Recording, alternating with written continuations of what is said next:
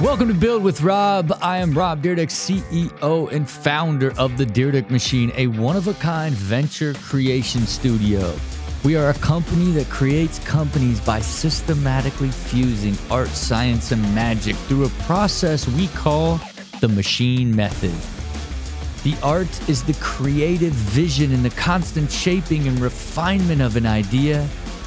The science is the proven methods and time tested fundamentals of business. The magic is the intangible, universal luck that provides an unexplainable push towards success. Each guest on this show is one of my do or die partners and co founders.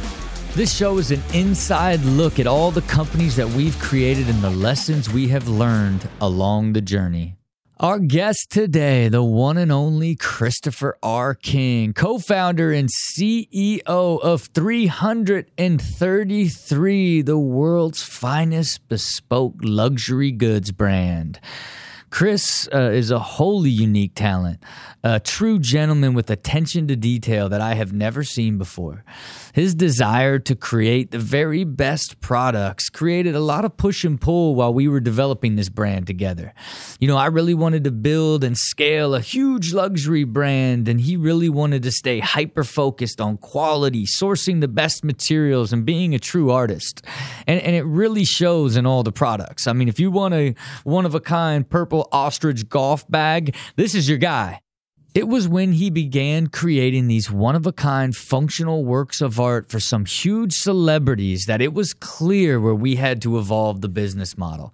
Developing the right business model that aligns with your core values is essential to the long term sustainability of any business. Christopher R. King, welcome to the Build with Rob show. So good to be here, brother. I, I mean, let's start first with the simple fact, okay? Mm. We are partners in this great luxury brand 333 but our journey actually started in this penthouse in Beverly Hills that we sit and shoot this show right now. uh, what people listening might find fascinating is we are shooting this podcast from where this man worked for many, many years. This is actually his office uh, that you worked in has now been turned into the bit. Think about that. Your office that you worked in, li- like worked from for years, is now where you're shooting a podcast. Like like six years later, and now it's your office, right? so let me let me let me let's talk about our journey, right? Because I'd like to give listeners sort of the backstory to the destiny side of how we became partners. Mm-hmm. You know, for me, I had moved out of downtown, right? I was getting my house in Mulholland Estates in Beverly Hills and wanted an office here really bad. But I had a specific request in my mind. I needed a penthouse. Mm-hmm. And so I searched and searched and I had the LoopNet app and I searched and I searched. And on July 3rd yeah. of 2016, I looked down on the app and there was this penthouse yeah. in Beverly Hills. And I'm, I didn't, I wasn't searching the app. I searched it over and over and over and over again. And there were no penthouses here. But for some reason, my phone was open. It was on the LoopNet app and there was the picture of the building. This is hmm. how deep I was. I picked it up. I took it straight to my wife and said, I just manifested this. Look at this. It just showed up here. I just manifested this. So what did I do? I immediately call. I immediately call the broker. It is Sunday, July 3rd. I remember. And so I, of course, you know, I'm trying to use the power of the Rob Dyrdek name, right? And and it's hit or miss. It's hit or miss, right? Like, you know, you got this MTV celebrity, you got this vibe cooking. Like you say, hey, this is Rob Dyrdek. Huh? Huh? Anything? Anything? Yeah. Right? You just hope to catch somebody with it. And lo and behold, did I get a call back from leaving that message in five minutes. Mm-hmm. Uh, and the broker was like, hey, oh, hey, Rob, great, great to connect with you. Yeah, I'd love to show it to you. That'd be great. Um, I could show it to you on Tuesday. It's Sunday and uh, July 3rd, and tomorrow's July 4th uh, on Monday, so I can show it to you on Tuesday. I said, no, no, no, no, no. You, I get it. I get it. Totally get it. Let's connect on Tuesday. Told the wife, get dressed. Let's go see this thing. That was, I had a conversation with that man at 10 a.m. I drove straight down the hill, straight to this office, pulled right in front, jumped out. And right as I jumped out at around, you know, call it 10 20, mm-hmm. right? 20 minutes later, there was a man on Sunday, July 3rd, walking out of the building as I pulled up. And I said, Hey, hey, sir, sir, excuse me, where are you coming from? He said, What? Uh, what? I said, Where are you coming from? He's like, I'm the penthouse. I'm like, Can you take me up there? and he was like, um, yeah. uh, Okay, right. And and I'll and I'll let you fill in the blanks of yeah, who he was. But so I go up there and I shoot a photo of myself in the conference room and text it to the broker half hour after saying I'll go see it on Tuesday. And I just said, I'll take it right? So he's like, what? Like, how, what? And so it turns out this is when I first hear the name Mr. King, yeah. because the gentleman said to me, "Hey, I if you give me your contact, I could g- give it to Mr. King, and and you'll find it funny. He only called you Mr. King, right? So it's like, so it's like even to set the bar of us meeting, it was still like this insane penthouse in Beverly Hills, right? It's Mr. King, right? It's, I must connect you with Mr. King if you must. If you want to, if you want to speak of this penthouse in Beverly Hills, you must, you must speak with Mr. King. So I say, yeah, here, here's my number because he told me it was rented, right? And so I text back to the broker on Sunday, July 3rd, what's up? This thing's rented. And he texts me like, oh, don't even worry about that. Don't even worry about that. I can, I can, I can make that deal go away. So now I'm like, what's going on? Then out of nowhere, I get the call from Christopher R. King. And it's like, hey man, how you doing? You know, and it's like, it's like, you know, cause think about it now. Um, attempting to, to, to get this extraordinary piece of property in Beverly Hills, California from a man named Mr. King. and like when you call, I'm already trying to envision you in my mind, you know what I mean? Of like, what could this guy be? And then you immediately laid out with the most interesting story of our fates, which was what? How well first you text me, you got my number from the guy and text me a picture of you sitting in the conference room. Oh, I did that to you. Oh, I yeah, did that you did to that to too. me as well. and I'm like, oh my God, this is so, this is my guy. But what's crazy is it was just months prior that we passed each other at the Aman resorts in Turks and Caicos. This is what I'm saying. So, so you informed me of, hey, this crazy. We stayed at the same uh, hotel yeah. uh, in Turks and Caicos, and to give you the context of this hotel, there was me, Christopher R. King that was not my friend that I didn't know and like five other people. Right. So me and Chris King were on this like passing each other all day at a yeah, resort, never yeah. said anything to each other, only to exchange a text to ultimately meet for the first time about me coming in and leasing this penthouse. Now, here here goes the next stage of this story. He says to me, "Hey, I tell you what let's meet up. I, I got a deal on the table, but it's not done yet. Mm-hmm. Uh, let's meet up and talk about it. So we now meet. I'm out front of this building waiting for Mr. King. you know, already trying to like, what's the vibe of like a Mr. King that was at this resort that I was in in Turks and Caicos and and he's called Mr. King and man, the first impression was the most like insane like experience ever. So our entire like journey it had literally kicked off the way that you would want two people that came together to create a brand like this. Mm-hmm. Because this guy pulled up in a convertible white drop head Rolls Royce, top down. I'm like, oh, here, this guy. he had these crazy blue glasses matching this like insane, like he was dressed to the nine, like little handkerchief hanging out. His, you know, his beautiful girlfriend steps out of the other side. He's just, you know, uh, you know, he's just blade. I mean, I probably smelled him from a block away. you know, some insane, like, like, you know, I don't even know what the cologne was. He just waffed up on me.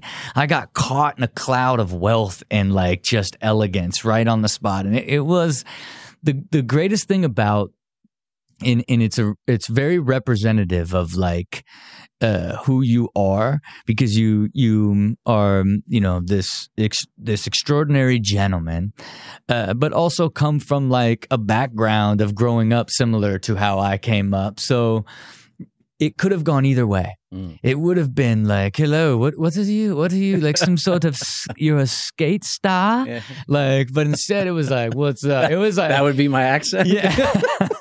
yeah. Instead, it was like this immediate kindred. I uh because I had you know I had my street luxury, my Ferrari, and my wife, and you had you know it was like the role. So it was this immediate like how you but it was dope because it was yeah. the, the, the white Ferrari and then the white rolls and this like this. Right. You know, it was it was uh, it, it, was pretty crazy. It, was an instant. It, it, was bro at first sight. Yeah, you know what I mean? It sure. was like, sure. and then we got to going. We just got to going. It yeah. just, you know, it's two characters now kind of showing out and, and being like, you know, it's this and this would be perfect for, you know, I had this. I, and so it immediately starts with, how you begin to explain how you built it in the details of what you did when you designed this place, right? But I also think it's, you know, looking back and hearing you share the story, we haven't shared this in a while. Something didn't sit well with the with the person who wanted it before. Like there was this gut feeling that it wasn't right, and I didn't know what it was. And then here you show up on a Sunday, and it was like, I mean, this is the guy that that that should have it. This is the guy that you know, and and so it was kind of like, and I think that crossing uh, pass earlier in Turks and Caicos was just kind of like a sign, like, okay, this is this is the guy. Yeah, this and think about it.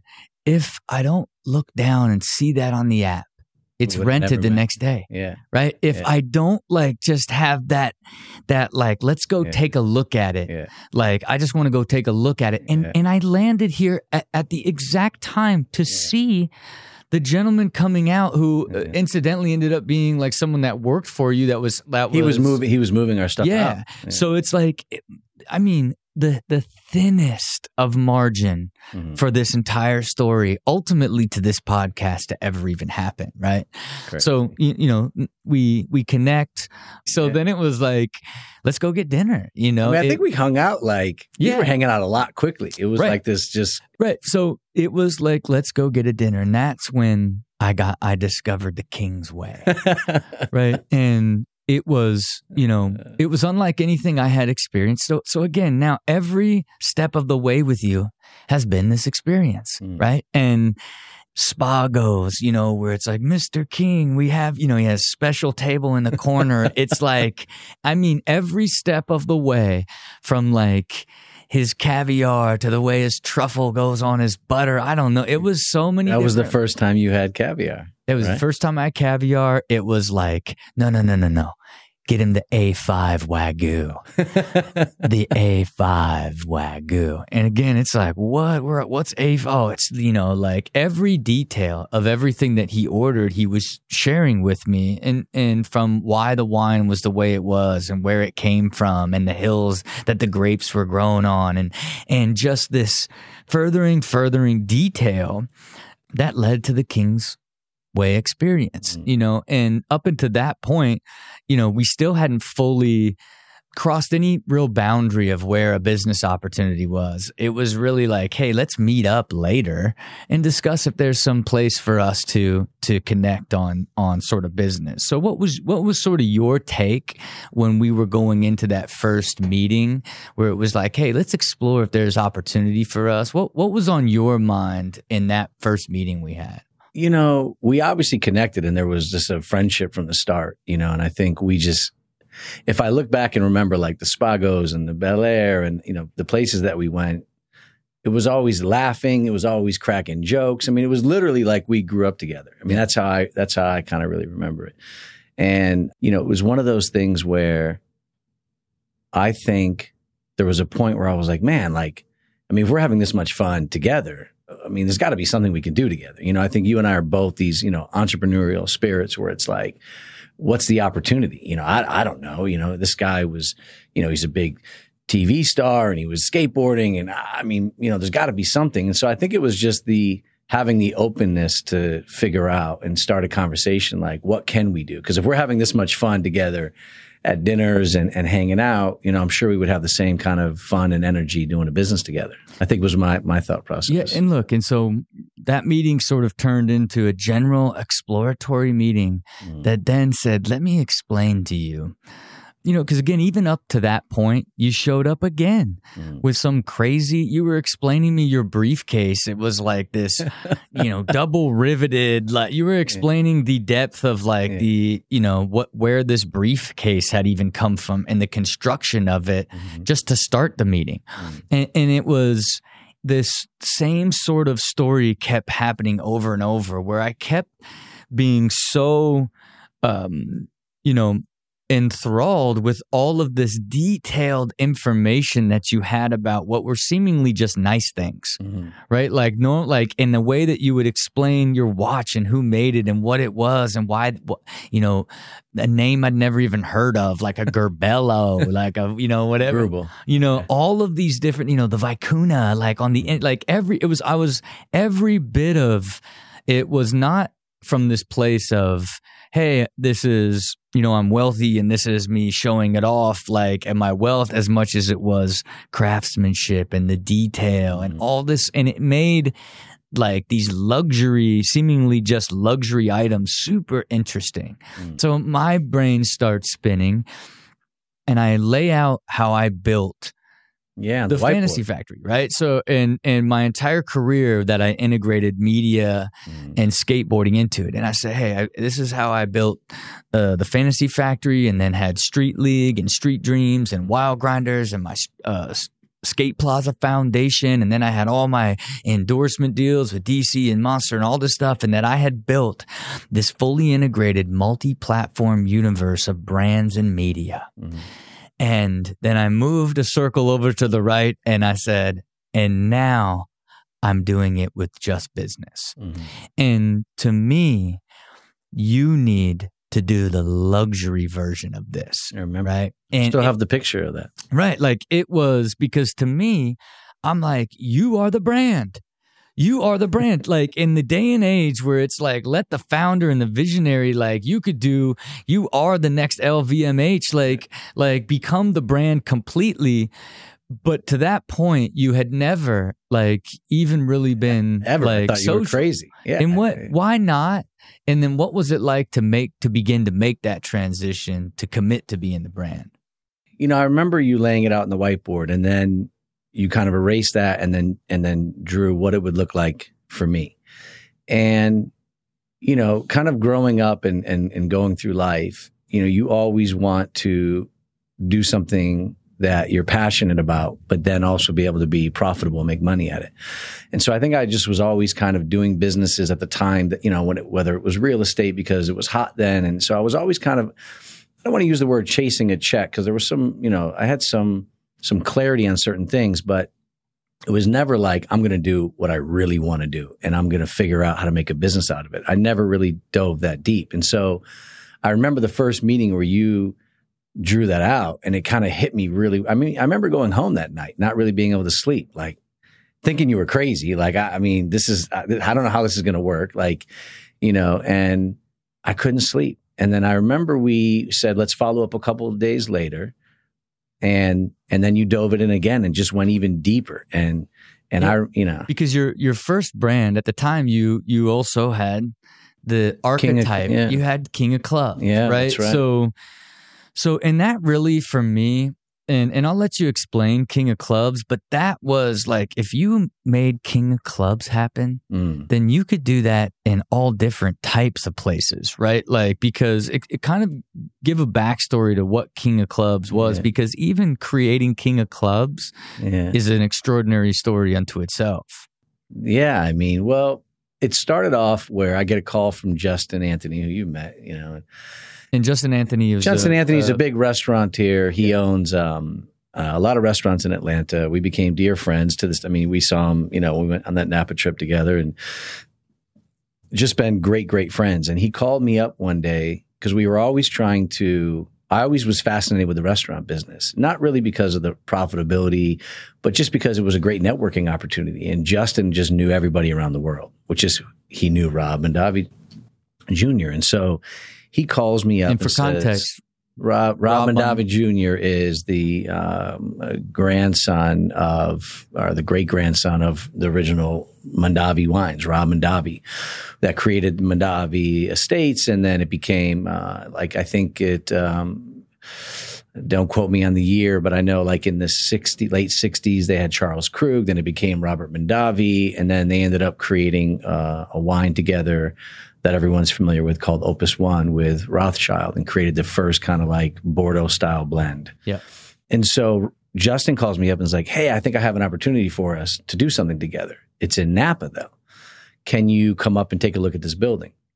So there was a real estate play, which I love real estate. And uh, Rob was going to use one of the part of the building as office space and a tasting room. And Justin was like, we can do a little restaurant. And like, this is our first kind of get our feet wet together.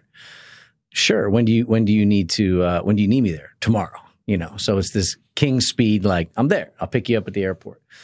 And so, you know, again, I, I went into this meeting in Napa with this whole perception that we're going to buy this building and we're going to try to do something together. And it ended up just, we're drinking and drinking and drinking wine at, uh, I believe it was Bottega across the street from the French Laundry. And I'm ordering all this French and Italian wine because nothing on the menu was, there were no 80s and 90s and, and you know, Napa cabs on the, on the menu. And Justin's kind of like nudging me like, Hey, we're with Rob you should probably order something from Napa.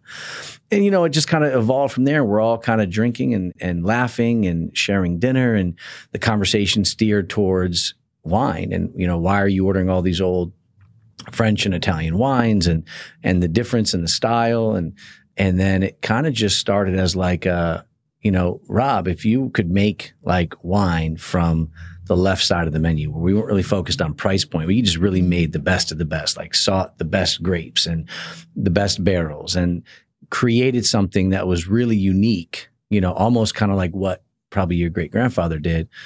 Would, um, would you be open to something like that? And that's kind of how the whole conversation started. And then, uh, but, but even from that point, this is, you don't have any outside of learning about wines and understanding wines you're not you're not no. in the the wine business and, and again this is that true do or unwavering self belief and, and relentlessness that says, Hey, you want to know what? I could talk wine with one of the most famous wine makers in the world and convince him that we could go and make uh, an extraordinary $800 bottle of, wa- of wine, right? It like, sounds pretty cool when you say it like that. Right. I mean, that's actually like, that's what happened. Yeah. Like, and, and to me, like King of Clubs, you know, and then even the way you presented King of Clubs, right? Yeah. It was limited edition. Like mm-hmm. you had to sign up and get on a, on a list if you even wanted it. Like you would do tastings for people and allow them right. to buy cases like privately. Well, I, I think a lot of people, you know, they they I think a lot of people thought it was this like expensive packaging and this expensive label. You know, what they really didn't know is, you know, Justin and I went through a really vigorous process with Rob because Rob didn't want to get involved unless we really knew the process. And so there were constant trips to Napa, constant tasting, opening up every competitor's bottle of wine. What do you like? What don't you like? Blind taste testing, you know, and going through that process. Then when we knew what we liked, you know, and Rob kind of trusted my palate, which I, which I'm grateful for because he knew that I had had a, a great amount of fine wine in, in my short kind of time in my wine experience. And so I knew exactly what I was looking for and he was able to kind of dial it in. And we kept going up and doing these tastings and dialing it in. And when we finally got it made, we just were really, really happy with it. The, the first vintage was 2010. And I think what allowed us to have such great success so quickly was we just started tasting it with the other great wines and our wine would finish you know, either first or second, depending on the group and, and where we were. And, and it was our, it was my first passion project that became a business, which yeah. was really cool. And so when, by the time that we met, that's where I looked at this as like, man, okay, yeah. you created King of Clubs, like this $800 exclude, like without any experience. So yeah. I, I began to fully understand your capabilities, right? And and even you know how I describe you to this day is the relentless doer dyer with the mm. eagle eye mm. for the finer details, right? Because you just look like layers deeper into everything to just make it five steps higher and better mm. than it would be where most people would just see it at step one, right? right. And so again we're now in this i'm have this sort of business philosophy of like hey like you could take your way of thinking you as media and Mhm. ultimately like really take king of clubs even to an entirely other level right so we decided hey let's build let's let's not make king of clubs this like super exclusive like are you open to try to build it to sell Well, I came in for a meeting and you had tape. Remember, you had taped on the door to your office. I think Constellation bought something for 80 million or 100 million. And I walk in and there it is. And you're like, I got it. We're going to take this. You know, remember that? That No, was the no, meeting. no, no. Yeah. I've taped it on the look. Look, Yeah. I look. I finally had decided myself. Look at this acquisition of this Right. wine. Like Yeah. we need to build. Yeah. Like I will partner with you to bring bring Kil- Mm. King of Clubs to this revenue size because you know alcohol's ten x Yeah. on that revenue. Yeah. And to me, I just looked at like all, all that you were able to do, like like in the exclusive bottles. If we open this up, Mhm. and again, here's a running theme here. Here I am again, like out here. You sort of have it's about the details, the exclusivity, the experience, and I'm like, let's build it and sell it for 150 million. And and I I drawed you in on that Yeah. one, right? So. We went all the way through, built out the end. That was going to be it. This is our opportunity to build a company together, get a big win you know, we went all the way through the financials. I had my CFO consultant build the entire plan, Mhm. real complex, right? Wine. We're talking about champagne in France and like, you know, mm-hmm. because of course you ain't do you're not going to do any sparkling wine out of of out of California. If you want to do champagne, we've got to go to Champagne, France. You know, so it was like already taking me on this crazy journey. But I had co-founded Black Feather Whiskey, had invested in Beach Whiskey and Beatbox, right? So I, I was, I understood the complexities of how difficult the alcohol game was, Mhm. and I was beginning to get a little bit burned out on on what that meant. And then furthermore, when we finally got through those financials, it was like a lot of capital would be needed to be able to get to that win that would be that big exit for us. Mhm.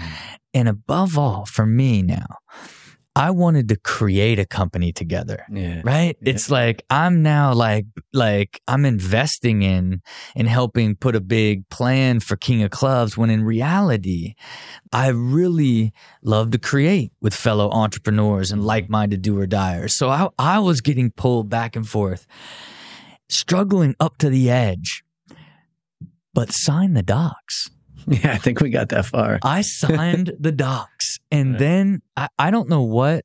I think maybe I was actually had a conversation with John Buscemi or someone about a some sort of product that led to me just calling you and being like, would you consider creating a brand that was like instead of the wines, like luxury products that you create? Mm. because we don't there's no regulation there's no you take everything you put into king of clubs and you make your entire own and it was i don't know if you remember the conversation I do. specifically I do. like i'd love to hear It's my your- job to remember the details. yeah no I, I would love to hear your version of that Yeah. moment because that Yeah. was a pivotal Yeah. you- moment you- in this entire uh, trajectory of both of our journeys in this business I remember thinking you were crazy. Yeah You're like, you're the brand. And so it went from like the guy behind this brand that I built out of passion to like, you're like, no, you're the brand.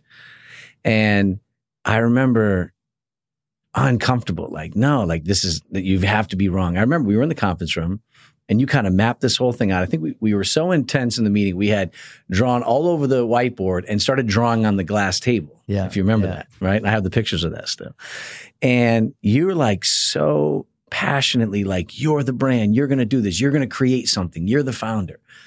And on the inside, I'm like, yes, finally someone understands what I've wanted to do my whole life. And on the outside, I'm like, you're crazy. We're not doing this. And you like walk, you're like, we're, doing this. And you walk out for like a minute to do something and you come back and you're like, I'm writing the check. We're doing this. I'm your partner. And I'm like, okay, uh, what do we, we, and I remember, you know, it was kind of this like gentleman's agreement. We didn't even have, we didn't know what we were going to call it. Yeah. We didn't know what we were going to make. It was just like, you're doing this and we're doing this and you need to figure out what we're doing. Yeah, and it's funny. You're like, I gotta figure out the the name. I got. Yeah. We'll figure out the name. Yeah, you yeah, know, yeah, like, are you down? And it was the let's go make a, a luxury brand. We really didn't. We had really no idea what we didn't were know what do. that was or what it what it would be. But man, it it stopped you know, the King of Clubs transaction. I had to Yeah. actually like explain to him, like, I know Yeah. he signed it, but Yeah. we're going to go do another project. Yeah, you know what I mean? It's pretty, pretty heartbreaking sort of thing. But then the journey, But it all worked out. I mean, it, all, it all ended up working out, you know, and, and we ended up, Justin and I ended up, and Rob ended up selling it. And uh, so it all worked out. Yeah. And, and yeah. And so now we're on the journey, Mhm. right? And everything keeps leading back to your passion for the number three. yeah. And, and like, where did this even come from? I don't really know. I mean, I, I, I know that my mother has sent me pictures. And when I was a kid, I had some jersey numbers that were three or was, you know, she found a picture of me uh, with my grandfather or my great grandfather and great grandma used to come up from Florida. And I'm wearing a number three jersey, like in two different pictures. So I don't know, but it's just always been my favorite number. Like three and 33 is my favorite number. When I play golf, it's Titleist 33. Everything I kind of, all the signs for me, you know, lead to threes. But I remember when I texted, we, we didn't know what to call the company. And I remember when we first did uh, 2010's vintage of King of Clubs, like we didn't even know if it was a business. It was straight out of passion just to make something. So we only made 333 bottles. Like I picked that number. I liked the numbers. And to me, 333 in a row was always like a big significant sign for me. Like it meant, you know, this is what I'm going to do. And so Justin was completely down with it, and so was Rob. And so the first uh, 2010 vintage only had 333 bottles. And so I was thinking back to that, and I remember I Googled just 333 and hit hit go, and boom, up pops Roman numerals. And I'm looking at it, and I'm like, this is so dope. Yeah. And I immediately text you, and you respond with like, you know, you're like the emoji king, like boom, like fire signs, explosive. This is it. Like, do you remember? And it was oh, like, no, I mean, as soon as I saw it, and it was like with the with the what it the year that it was, Right. what it meant from a number, Yeah, yeah. but it just looked exclusive. Then it had the backdrop connected to Yeah. everything that was Yeah, you yeah. as the brand. Yeah. It was like, let's go. This is yeah, it. yeah, you yeah. know? it was a no brainer. And, and then even, you know, we were able to buy CCCXXXIII.com. which I still don't know how you got that. Yeah, you know what I mean? Like all these things were Yeah. were evolving into place, and then then even you know as we're ultimately figuring out how to what are the products that we're going to even make Mhm. right then it, it trailed into like how do we you know begin to tier this into exclusivity and what do we make because how many luxury products had you made up until that point None. we're talking zero Yeah. and it is a testament First of all, I don't even speak Italian. man I, I have like, and here we off we go into Italy searching. And, and and look, and it's a you know, in hindsight, I refer to it this day and age as founder market fit, yeah. where someone deciding to create a business has experience inside that particular Yeah. industry or market. This would be that like founder market fit, like negative like 30, where it's like a man that just had a passion Mm. for it in a relentless drive Mhm. because really you just found the Georgie who ultimately could connect you to all the world's best craftsmen in Italy. Yeah. And then you guys just went out on a journey, him being your translator and you with the vision walking like in the streets of Italy Yeah. to design and create the very first line. yeah. How was it even possible? I mean, first, I, I guess it's it's a lot of fate and destiny, right? When when you're when you know exactly what you want and that passion is there, that fire, that kind of really just it's a it's a it's a burning fueled passion that just I think when you find that things just start aligning for you perfectly. And then did it did it start to feel because the energy was was building like Mm. that you finally were like doing what you were meant to be doing. Well, I, I don't. Here's the thing, and I and I recall when I started, you know, kind of rewriting that book, it didn't really hit me till we were going to launch. Yeah. You know, when we, you know, people don't realize we spent like two years back and forth to Italy, really.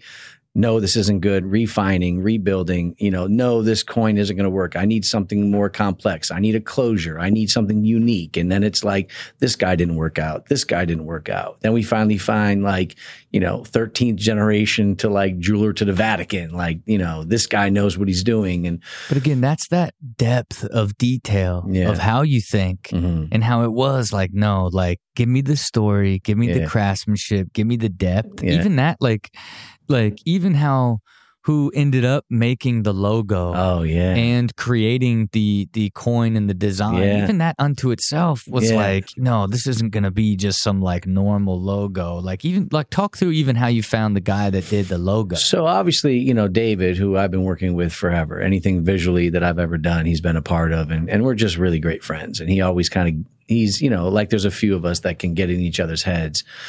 And so we're just kind of playing around with the logo. And it's I mean, we were sending ideas to you and it's just like it wasn't right. And so I said, we've got to find somebody that's like going to paint this or draw. It has to be something really crazy. And so I give credit to David. He found this guy, Neil Bromley, who's like this last known medieval calligraphy artist who was like commissioned by the Queen of England and the Royal House of Windsor to do like all the wedding invitations. And he draws family crests and uh, I think did a coin for England. And, and so we find him and it was this like deep dive with him. Like, I want to just make something crazy. And, and so he hand painted. If you remember, we we were, you know, he just kept drawing and drawing, and I'm like, it's not good, it's not good. I mean, even he was Hey, getting it's frustrated. So much different to be Yeah. given given notes and needing to Yeah. evolve. Like in this day and age, somebody's just doing it on a computer. They're Yeah, making yeah. like he literally would have to No, hand he's it, hand painting on send it, Yeah. like send it in an envelope Yeah. all the way back. It Yeah. was it was, It a was crazy. process. And so when he came up with that that gold stroke, and it was like this angle, and you know there were the the diamonds, and funny the Dyrdek machine with the diamonds, right? It was these these these diamonds in the middle, and so you know the Roman numeral is three hundred thirty three, right, which is the year, and so with the space, it kind of gave it like three hundred thirty and three, and it was just really cool, and and then he drew the crown. And it was like, I mean, do you remember seeing this? I have it hanging in my office in my house now. And it was like, I mean, this is, you know, it's this ancient, you know, Renaissance, you know, medieval crown. And it was when I saw that, it was like, this is it. This is, this is, this is it, you know, and you know and, and look and it, it to that point now now it's you've sourced all of these great Mm. uh, craftsmen and built this entire line and and now it's like okay what what what do we want to do with the the business model side of this right Mhm. like because it's like you know everything for you is exclusivity experience i'm always on that other side of like oh how do we what what can we do to like go big you know like right. and and we kind of settled on hey let's take the 333 yeah, and build sort of the business model behind that right, Make Like- it mean something. yeah, so we did the the one of three, the Yeah. one of thirty, Yeah. and then I couldn't, I just couldn't go to the one of three hundred. Yeah. I was like, well, what if we want to sell a lot? Yeah. And we did one of three thousand on that side, right? And and even then, the one of threes were the absolute like Ridiculous. mind numbing masterpieces, right? Because the whole idea was like, how can you make like luxury goods that are functional art that will like stand the test of time and be traded as art in the future, right? Like that's really Mm-hmm. Yeah. kind of my, you know, obsession with the way the Ferrari model worked and then ultimately the secondary and primary markets of art. Like I'm like, man, we could end Mm-hmm. up in this like crazy world, but we also wanted it to have some sense of, at least for me, Mm. accessibility, which always toiled with exclusivity Mhm. and experience and and the mass amount of people that could be able to buy it, right? But that first gold humidor, man, just lay out, just just like briefly, just even like the like that that humidor was like three hundred grand Yeah. and it was covered like just explain like the details Oh, that man, even that went crazy. into it Well, you know, I think from a we- design standpoint. Yeah, from the Just- design standpoint, we, you know, I knew that a lot of the humidors that are made out there weren't functionable and didn't really do their job correctly. So the first thing I said is we got to find something that's going to work. I don't want to just make this fancy, you know, gold and crocodile humidor and it doesn't it's not effective, right? It doesn't really do its job. So we found this guy that had this patent on this air filtration, humidification, like it was just insane. And he made everything out of these mahogany. It was like this African mahogany staple. And it was like just this crazy, I want to say like scientist who figured out the components. And I said, okay, look, these are what I want to do. Can we do something this big? And I want these giant trays with like crystal glass fronts with our logo etched in them. And, and so he built the inside components and the whole patented technology. And I had this crazy idea, like, let's just make this trunk, like this trunk that would sit in your office or sit in your living room. That was this work of art to look at, to admire. And that was functional. So you could actually like, you know, it's it's one of those things when I think you you go to someone's house and it's whether it's like, you know, come in my wine cellar or look at my, you know, open these two doors and everyone's proud of something that they have and they and they love kind of that. So it was like this started off with this like you push the button and it was this just like mechanical you know, it got out of hand and crazy. And I think I even mean, times look, you were like, dude, we can't spend this kind of money on oh, making oh, this. It made no sense. You know what I mean? The uh, first line, we're yeah. talking like double crock attache. Yeah, This thing's like 200 grand. Yeah. Like gold leaf painted on crock, like with, like, but it was, it was a testament to, it was caught between how do you make a great business and how do you just make the most insane yeah. pieces of art right and, and, i think as you know the the brand launch and came alive and now you were born to be transition straight into being the face of the brand because I mean you didn't skip a beat. It was like you know straight into all the photo shoots, putting everything together, like yeah. how you how you built your own personal brand behind yeah. sort of your passion and vision um, in such a short amount of time was was remarkable. And so now we're we're cooking right? And and to me, your exclusivity experience, I'm always like, man, where where how do we yeah. how do we create like, you know, the different how do we scale, mm. right? And it was always this this push and pull in the business model. And I think early on because there's also a lot of headwinds as someone launching into luxury, right? Mm. Like you have to build a resume over time in luxury. And to me, I felt like your passion, mm. the attention to detail, the depth of what you were actually putting into every single design would speak louder than the legacy that's mm. traditionally used for luxury goods, mm. right? And we hit headwinds in that, right? Mm. Because it's like like you have to prove yourself over a much longer period of time. Mm-hmm. And and so like they their luxury is almost like a show us like let us give yeah. us spend yeah. some time here. Right. Let us you know you just yeah. showed up spend some time here. Let's see how long you last type of vibe right? And so that gave you know as your partner now I'm, I'm you know what are we doing? We're struggling here like in the sense of let's explore opening it up a little bit, you know, because there is a, a younger generation of people that also are looking for sort of a new luxury. And, and really your personal brand basically evolved into like everything's going sort of the streetwear way in luxury like I'm like a gentleman. Like my mm-hmm. like how do we how do I be just a beacon for what it means to mm-hmm. be a mm-hmm. gentleman? You know, which was another cornerstone of the evolution of mm-hmm. of you as a personal brand. But by me and and you, you know, really I feel like I was always putting pressure on like, mm-hmm. you know, how can we how can we open it up a little bit?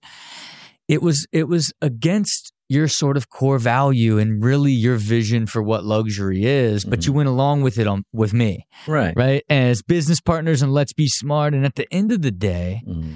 I still think that it pulled away from what made the functional art aspect of it and the experience and the exclusivity of it. And, and, and I, in hindsight, we know that like, hey, like that's not like what you were meant to do with your creative abilities and ultimately the stuff that you can create. But at that time, what was the pull for you when it was like, okay, let's make a less expensive backpack and a toiletry? Like, what was your mind and and sort of as developing that stuff? Well, look, I think you know, again, it was my first time being the brand and being like the center of attention. It was unfamiliar to me, so I was trusting you. So even though it was kind of like, ah, really don't want to make it cheaper, I want to make it more expensive. It's um, I want to make better quality zippers. I want to have, you know, better materials. And these coins that we make are really expensive and they're all hand done still in Florence. Like it's, nobody would still do the process. I mean, I, I, I kind of, you know, share with people that the, we spend probably more money on those three coins than most luxury brands would spend on the entire product. Yeah. Right? It's just this is true. That's a fact, actually. And, and, what makes it special? Yeah, and it's the story. I think here's the thing for me. It's like if you go in and you and you purchase something as a consumer, and it's like, you know, here's this expensive product, and you get it, and it and it is what it is, right?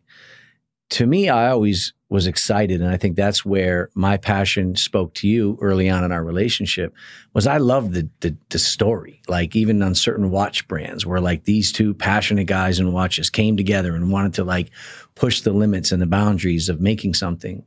That to me, it was the story that I think was always powerful for me.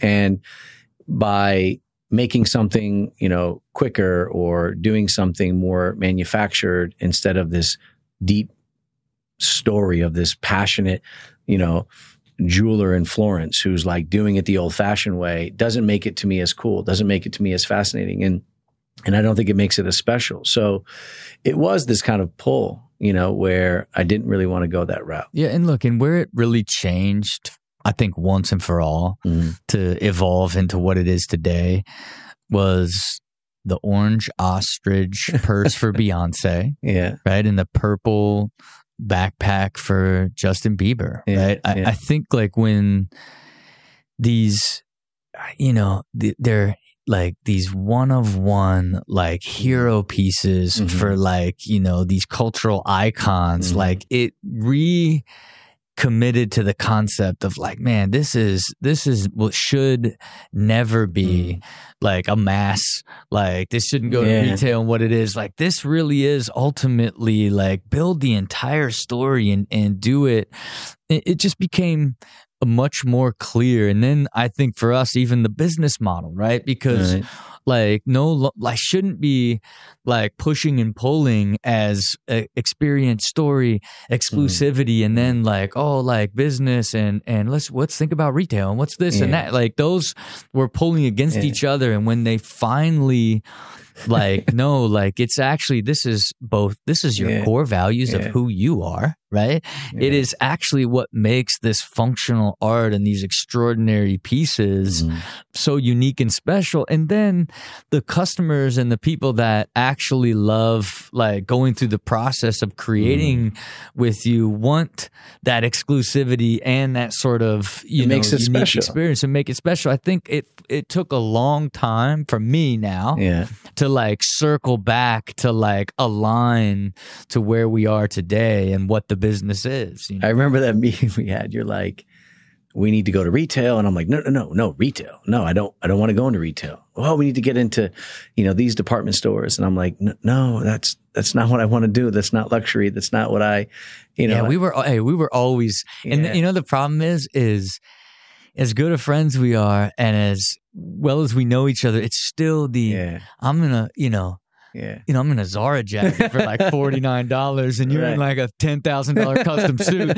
I don't really know luxury, yeah, right? Yeah. And and that for me is another But you know, you know business, brother. like and, you're really smart but, in that in that. And, and no, without a doubt, but what I really learned is us as partners too is like, hey, like validate your ideas rather than assume your ideas are the right ideas, right? Because when I, I still am always like looking at like how it stacks up into this big payout versus like even how to do it the right way from an authenticity standpoint to create that long game that does right. create that great luxury. But, you know, again, the journey is as the destiny was mm. that that slight twist and turn that even brought us together mm. to then ultimately go on to create this brand together and and go on the journey because now it truly is the exactly the business with the right business model the way it was meant to be from the very beginning you know so you know look and you know even it's even more fun to me, for me because now we're we're creating this crazy bespoke yeah. collection yeah. for me I don't even know if you can speak to some of the clientele you got cooking right now, but you know, you did just do the craziest one of one, like purple ostrich golf bag. Yeah, like, can you even speak to? Yeah, uh, I mean, look, I think well, going back one step, we knew that the three coins were significant. I remember that conversation, and we both agreed with that. And then by having them be so unique and so special, I wanted the brand to be unique and special. And it's kind of hard to do both sides. And when I created the golf bag, the, the purple ostrich bag, that to me was, I think, the happiest I've been creating something because I took an idea that a client had and wanted to do and was able to bring it to life. And I think so many people and friends always say, you know, Chris takes something and makes it better, right? And what does that mean? And so the ability to have this kind of deep passion where like there's a jewelry pocket lined in shaved mink for this guy's watches and rings when he's golfing and you know, just the layers of of of depth and detail. And it's it became really and, and hearing you say it kind of out loud together, because we obviously, you know, because of of, of the situation with uh, where we've been in in, in, in America the, the, past year, we haven't had these. You know, we used to have these intense energy, great meetings like once a month, yeah. and so it's literally evolved almost kind of on its own to exactly what the vision was from the very beginning. Hundred percent. Like, like it's crazy. Like, hey, and hey, and, and and let me let me let me kind of like say this as as sort of the the button on this journey.